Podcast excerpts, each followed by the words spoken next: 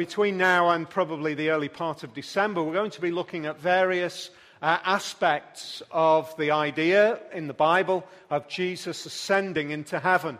Uh, I was chatting to somebody, uh, the, in fact, it was Richard uh, Underwood, uh, some of you were here on the uh, Wednesday evening a couple of weeks ago when Richard was able to speak, part of the FIEC uh, gathering.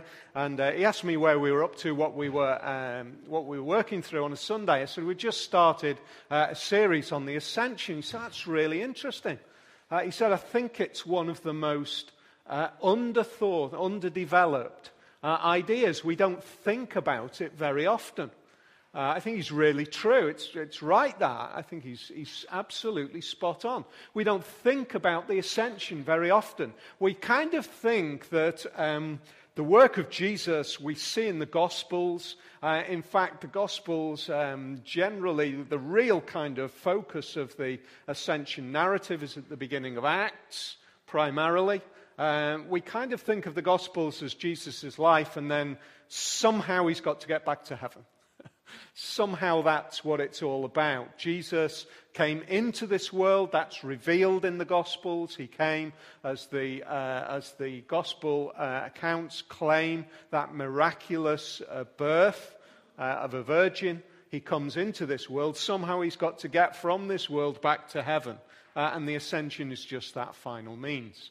Uh, I think really we do, we miss so much of the focus of the message of the Bible when we think of the idea that the ascension is just Jesus getting back to heaven. Uh, we limit, we, we actually say that the work of Jesus is all about while he was here, and then we say that's it. Uh, and I think really what we need to do is reclaim, recover the essential elements of what it really means for Jesus to be ascended. Let me ask you a question. What's Jesus doing right now? Right now. What's your thoughts? I'll not pause too long because somebody might, we might end up with flip chart out and we'll start writing them all up. Um, what's he doing now? We kind of think sometimes the idea that Jesus is here for that, uh, those years of ministry, he returns to heaven and he's just sat waiting. Uh, according to Revelation, there's going to come a point where this created order ends and then he returns. Is he just sat waiting in heaven for that moment when he returns? Is that what it's all about, or is there more? There's so much more.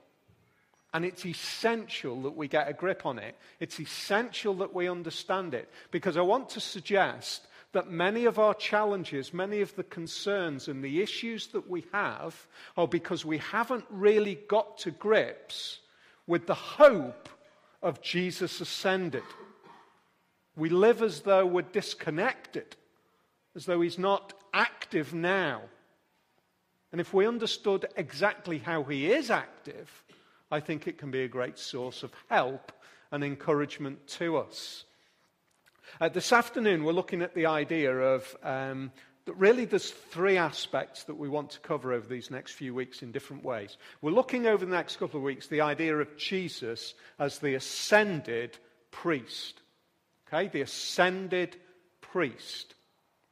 Uh, it's probably one of the most uh, covered songs, uh, apparently. Uh, it was originally by Bill Withers. We all need somebody to lean on. You know that song? Um, it's been covered by everybody from Seal to Glee. So as soon as you mention Glee, I know it's relatively current. Uh, if you don't know what Glee is all about, um, ask someone else, because I haven't got a clue. We all need somebody to lean on. There is a sense in which, in our, our understanding of what we are as people, that that resonates, that song. I think that, you know, many of the songs that we see written just touch little buttons in our, in our identity as human beings. And they, they really make us think, yeah, there are many times, I might not like to admit it, I might not like to recognize it, but I do need somebody to lean on. I cannot get through uh, by myself. Um, whether it's that idea that we need somebody to go for us, we need somebody to be something for us, to do something for us, to say something for us. We need somebody very often in experiences of life to stand for us. Whether it's, you know, as siblings, as you're kind of growing up, and you decide that you, you want to ask uh, one of your parents something, and one will say, Well, you go and ask, you go, you go and ask. They'll say yes to you. Uh, so you get kind of shoved in in front of your parents as the one who the, the kids think they'll say yes to you, so we'll get what we want. That's standing at whether we need that or whether we need to, somebody to stand before us or for us in a court of law. You know, two extremes.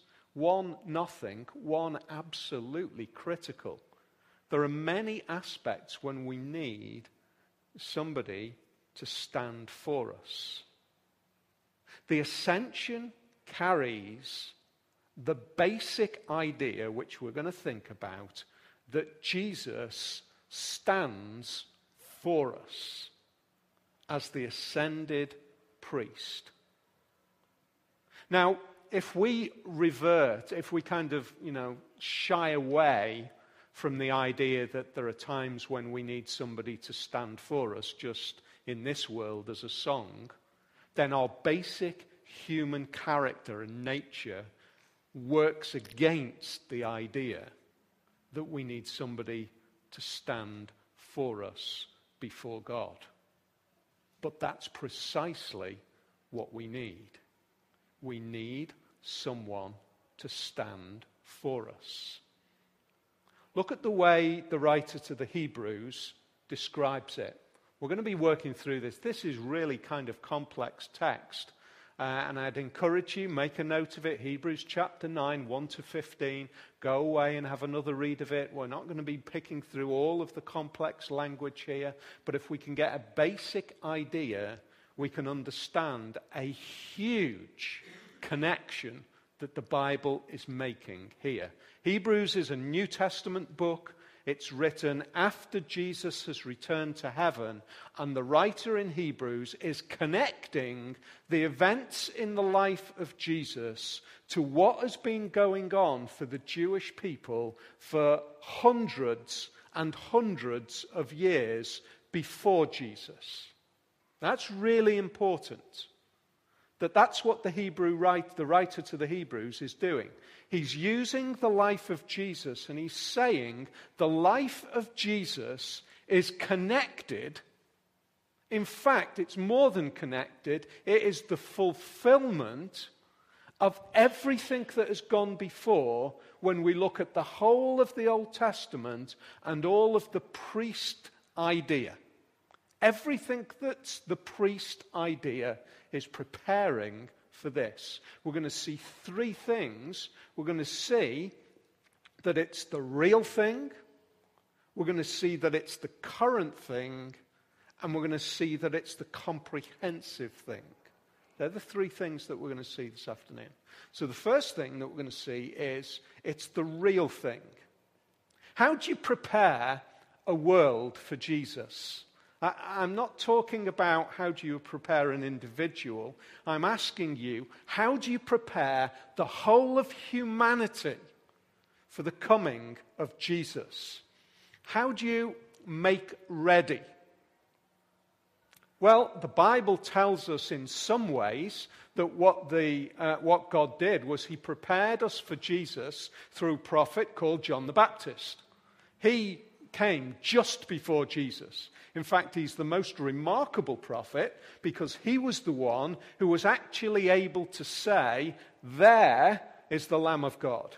You know, all of the other prophets, right the way through the Old Testament, who were preparing for Jesus, they were saying again and again, There's going to be one who's going to be coming. Uh, and they were always pointing forward in time. They were always expecting uh, and pointing towards something that is going to happen somewhere out there. In exactly the same way as, uh, as we proclaim the message of the Bible, we are saying somewhere out there, Jesus is going to come into this world again. He's going to return. If you like, the prophets of old were saying somewhere out there, Jesus is going to uh, come into this world. They didn't call him Jesus, they called him the Messiah, the promised one, the one that is anticipated, all sorts of different descriptions for the one that God was preparing the world for. John the Baptist was the one who was able to say, There. That one, over there, walking across along that pathway, that is the one that everyone back there has been preparing for. That's what's unique about John the Baptist. But is that all that God did? Was said, be ready for? Do you know what he did? He created a whole uh, nation. He formed a nation out of nothing. He created a system. He created temples. He created structures. He created a whole mass of religious observance. It was called the priestly system in preparation for Jesus. It's as though he was saying to the world, You need to be ready for Jesus. So let me take you through exercises. You know, if you're learning various skills or activities, you might carry out certain exercises because those exercises prepare you to be ready for the real thing. The exercises of the Old Testament, the priestly system, is getting you ready for the real thing. Look at what we see in verse 7. We see in verse 7 this, uh, but only the high priest entered the inner room, and that only once a year, and never without blood, which he offered for himself and for the sins of the, uh, the people had committed in ignorance. So here we've got this little sentence which really sums up everything that's gone before. I'm going to a quick whistle stop tour of what's gone before. What the Hebrew writer is saying is you need to understand what happened once a year. There were all sorts of uh, sacrifices that went on in the whole of the, uh, the Jewish people's life. It happened in the tabernacle first, and then it happened in the temple. When the temple was destroyed and the temple was rebuilt, it started again. There were, t- there were sacrifices going on, but once a year, the priest got ready. The priest prepared, and there was a special sacrifice which carried out, and once a year, the priest went into the most holy place in your minds, imagine squares. Bigger squares and bigger squares and bigger squares. Right at the very center, in both the tabernacle and the first and the second temple, are the, is the most holy place. You don't go in there. If you go into there, you die. We see that account where there were those who went in and approached there without the correct and acceptable way of approaching, and in taking it upon themselves to approach there, they died. In other words, to get to that very central place, there was an acceptable way to get in there. What's in there? What's in a place that is so kind of cut off from humanity. A place that is so dangerous for ordinary human beings. What's there? What's there is the holy presence of God, representative in this world. Right when they built the tabernacle, there was a cloud that descended and it, it kind of covered. And it was God saying, I will be with my people. And symbolically, of course, you can't keep God in a box. Symbolically, I will represent my presence with the people in this central place. Now, the priest, once a year, he did this. There was a special sacrifice system, special cleansing system, which we won't go into. Uh, we haven't got time to go into. But having gone through all of that, having made the sacrifice, carrying the blood of that sacrifice on him and on the people who were left outside, he went into that holy place. He went in. and he didn't die. He came back out. What is that all about? Why did, why did they do that for hundreds of years? Why? Verse 7 tells us. He did it once a year. He did it with blood so that he could go in as though he hadn't sinned and as though the people hadn't sinned.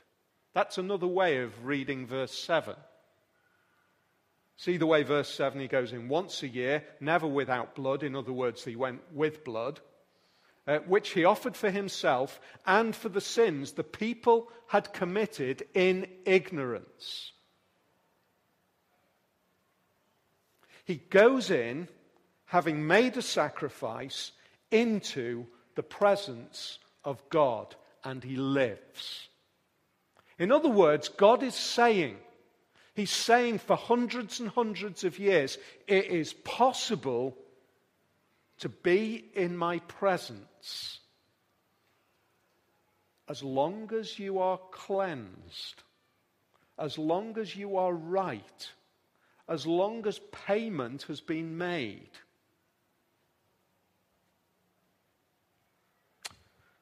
Verse 9 goes on to say, gives us an ex, a kind of a, an explanation. This is an illustration, a picture. This is an illustration for the present time, indicating that the gifts and sacrifices being offered were not able to clear the conscience of the worshipper. They are only a matter of food and drink and various ceremonial washings, external regulations applying until the time of the new order. In other words, what happened every year? They went through the same routine. Every year they did it again and again and again and again. Just reminding themselves get this picture drilled into your mind, get it fixed. Because to get into the presence of God, you need to make the payment with blood and if you are accepted, you can be with me. The sacrifice was interesting because the sacrifice marked both the priest and marked the people.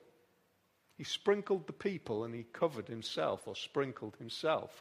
In other words, that priest who went into that holy place was connected with the people who were still outside by the blood. But it happened again and again and again. Jesus is the real deal. He's the real thing. He's the real priest. Look at what it says. This is an illustration for the present time. There is going to come a time, in other words, when a new priest will go into the presence of God, go into the presence of God once. And it'll be the end of all of the other stuff. What happens with Jesus? We, we've been looking at this over these past few weeks. What he actually does is, in some incredible, beyond our understanding kind of way, he moves from what we see contained only in this world into the presence of God. He enters heaven. In other words, if we thought the holy place was really important in the temple, it was only a picture for a moment when Jesus enters heaven, when he goes into the presence of God. How could he do that? How was he able to do that? What's the requirement? There's got to be blood that makes the payment. Did Jesus sacrifice a lamb before he went in? No. he was the lamb that was sacrificed. He was the lamb that was both the priest marked by that blood, but the blood that marked him was his own. Isn't that amazing? So there was blood for Jesus to be able to go into the presence of God, but it was his own. And then the remarkable thing is, his going into the presence of God does exactly the same for the people who are outside. For the people outside in the Old Testament, the priest going into the presence of God and them being marked by the shed blood meant that's great news. It means that if the priest can go in, then we're going to be accepted if we're marked by that blood. That is exactly what it means with Jesus. He goes into the presence of his Father, carrying the mark of his blood, and yet at the same time marking his people with his blood. So that that ascended priest becomes the priest that is relevant for us today. Now, just think about that.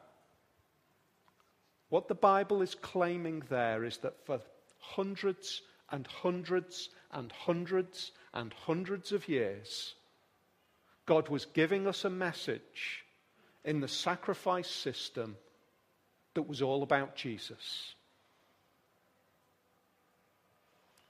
Three of the gospel accounts record this. With a loud cry, Jesus breathed his last. The curtain of the temple was torn in two from top to bottom. Which curtain? The curtain into the Holy of Holies, the most holy place. The curtain that previously had been the separation is ripped. In other words, it's saying, I am the ultimate, final priest. Done it, completed it. Further than that, he says, I'm the current priest.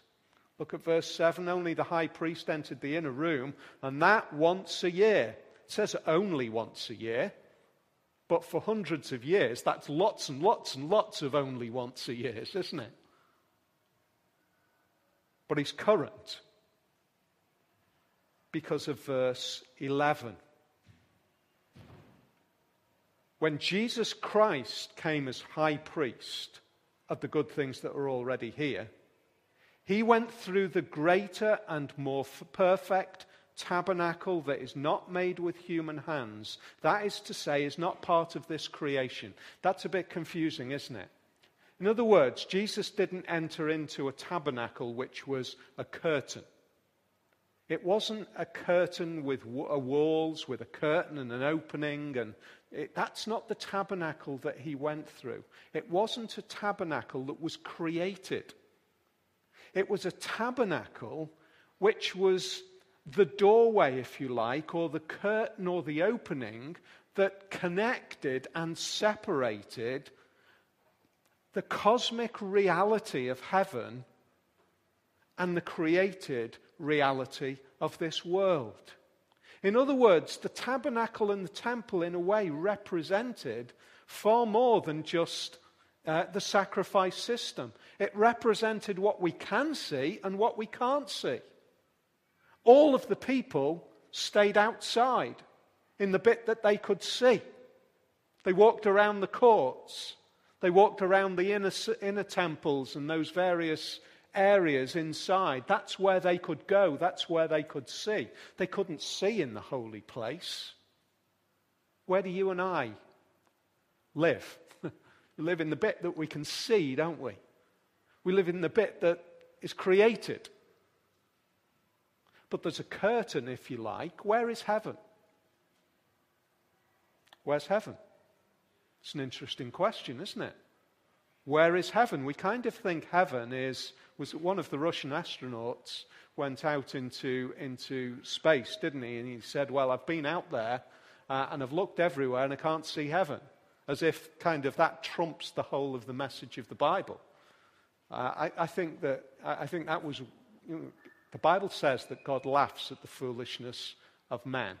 I think he would have been roaring with laughter at that comment. The idea that somehow, if we go out into space because we've got this idea that if I go up there, I might be able to see heaven, God would have been roaring with laughter at the stupidity of such a comment. Where is heaven?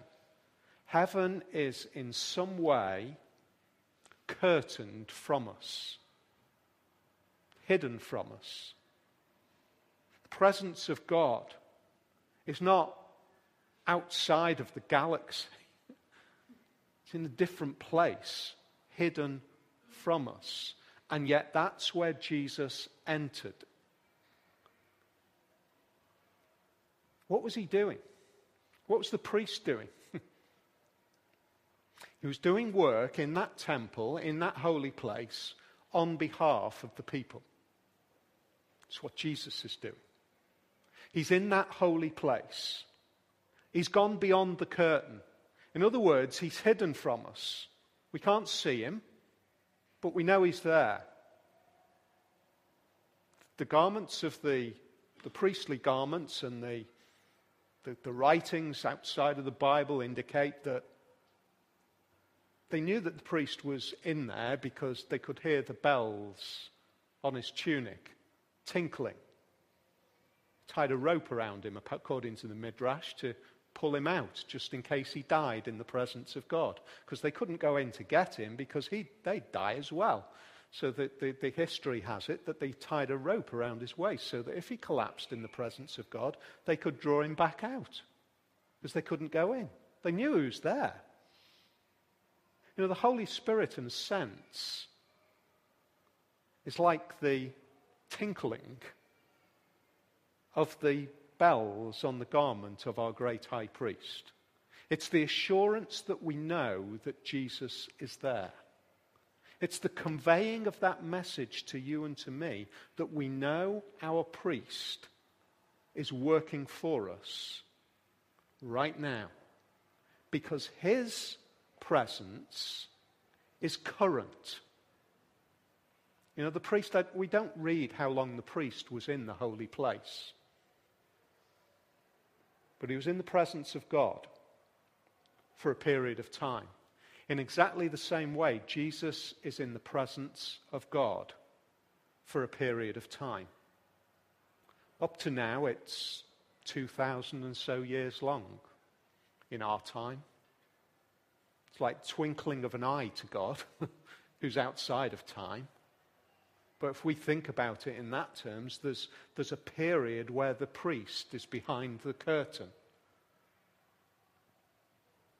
but he's present now. But even more than that, if that priestly work is real, if it's current, it's also comprehensive. It's comprehensive. Why did the priest in the Old Testament actually go in once a year? We're told in this. He went in once a year for the sins the people had committed in ignorance. wow. Why, why, why that? Well, actually, because if you read Le- Leviticus, there is just a massive list of all of the ways in which you can go to the priest have a sacrifice made so that any sin that you are conscious that you have committed, you can go to the priest and it can be resolved through sacrifice. In other words, apart from the idea that God is saying it always takes sacrifice for sin to be dealt with, it's saying as well that there are many things that we're conscious of. But there are also things that we are not conscious of. In other words, sin is not. You know, sometimes we have the idea that sin is just those kind of conscious things that we do. You know, the things that we do, the things that we say. It's way deeper. Way deeper than that. If in the Old Testament there was the necessity for us to be resolved of sins that we were ignorant of committing, then it tells us that sin is more than just the things we do. It's a condition, it's a reality of our existence. Look at what we read here in verse 14. If that happened once a year for all of the things that we were not conscious of, that we were ignorant of, how much more then will the blood of Christ, who through the eternal Spirit offered himself unblemished to God, cleanse our consciences from acts that lead to death? Cleanse our consciences.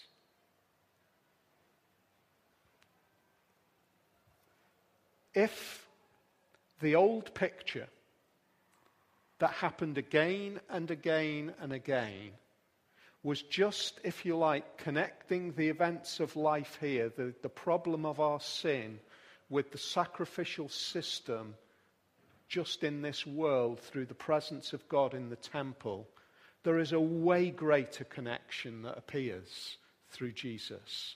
Jesus, our great high priest, is in the real presence of God in the temple dealing with the way deeper issue of our very being and condition.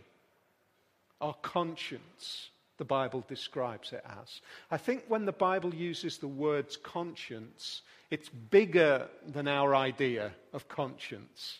We use the word conscience and we have the Jiminy Cricket kind of idea on our, on our minds, don't we? You know, that little kind of uh, the cricket on our shoulder that keeps on telling us all of the problems that we have. Actually, conscience, I, from the Bible perspective, is bigger than that. It's bigger. It's that sense of undoing, that sense of consciousness that we are not what we need to be, ought to be. Why do we feel guilty? Why do we have an issue of conscience when we can't even put our finger on why? Just a sense of problem. Because, because sin is bigger than the little the things that we do. It's a problem of our being. And look what this says. Our great high priest who we can lean on, who we can lean on, who can go there for us, who can be there for us, who can say that for us, cleanses us from the deeper issue of our condition. And, and you see the way it's phrased? Cleanse our conscience from acts that lead to death. In other words, of, Jesus said this there's a problem in the heart which explodes out into issues of action and thought. In other words, the condition of the human heart is the problem. Now, you might be thinking, I believe in Jesus. I, I believe and I have hope in that. But the reality is that I keep on having problems. I keep on doing this, I keep on saying that, I keep on acting in this way and that way.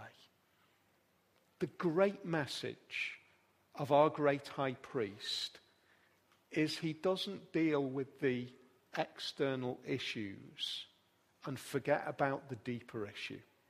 He starts at the heart. He cleanses our conscience as an absolute. We might not feel it, we might not see it, at times we might not act it, but the reality is, He cleanses us. Our conscience is clean when our acts at times still continue to fail. That's great news. Our consciences are cleansed Look at the way, it put, the, the, the way this is put, though. He cleanses our conscience from acts that lead to death so that we may serve the living God. Serving is just such a, a counter idea for us to even think about. the idea of serving God, it immediately kind of thinks of enslavement and, and bondage and all of that kind of thing. It's just, it's sad that that word conjures up those kind of ideas. What the Bible is saying is that we are freed and we are liberated to respond appropriately to God. We are freed and liberated from all of those things that stop us able to be what we ought to be and want to be and can be and should be before Him. We're freed to be that. Freed to serve. Freed to come into His presence. That's what a high priest does, actually. If you look at what the priest does, he goes in to serve in the inner place. If Jesus is the one who serves the Father in this world, he isn't pushed down, he isn't subdued, he isn't crushed by his Father. Well, in his servant, servanthood, he isn't. He, he loves the idea. He thrives on the idea of serving his Father. We kind of resonate with this on occasions. Just think of your dream job. The one that you would just absolutely love to do. If I could just do that, it would be fantastic. I would go into work loving my job every single day. There isn't a job like that, by the way, in this world. As soon as you start it, you'll find all of the kind of reasons why it's not the job that you'd hoped it to be. But there's part of us that just absolutely would love the idea of the dream job. Why? Because it is satisfying, because it's fulfilling, because it gives us a sense of purpose. What are we doing in that dream job? We're serving, aren't we? It's just that we love the idea of that. And that's what Jesus, ascended presence with God, his Father, opens up for us. The idea that our lives might be filled with the best thing in this whole world, which is serving God.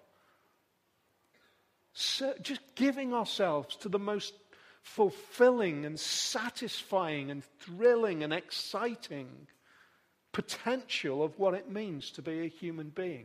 It's what we're made for, it's what we're designed for.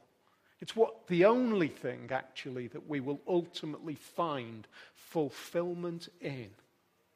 It's in serving God. So every time we read that word, serve God, just think Stop for a moment when you, when you feel switched off by it and just think, imagine my dream job, how much I would love getting up for that. Now multiply it by infinity. That's what it is to serve God. To be welcomed into his court. What a great privilege to know that our priest is ascended.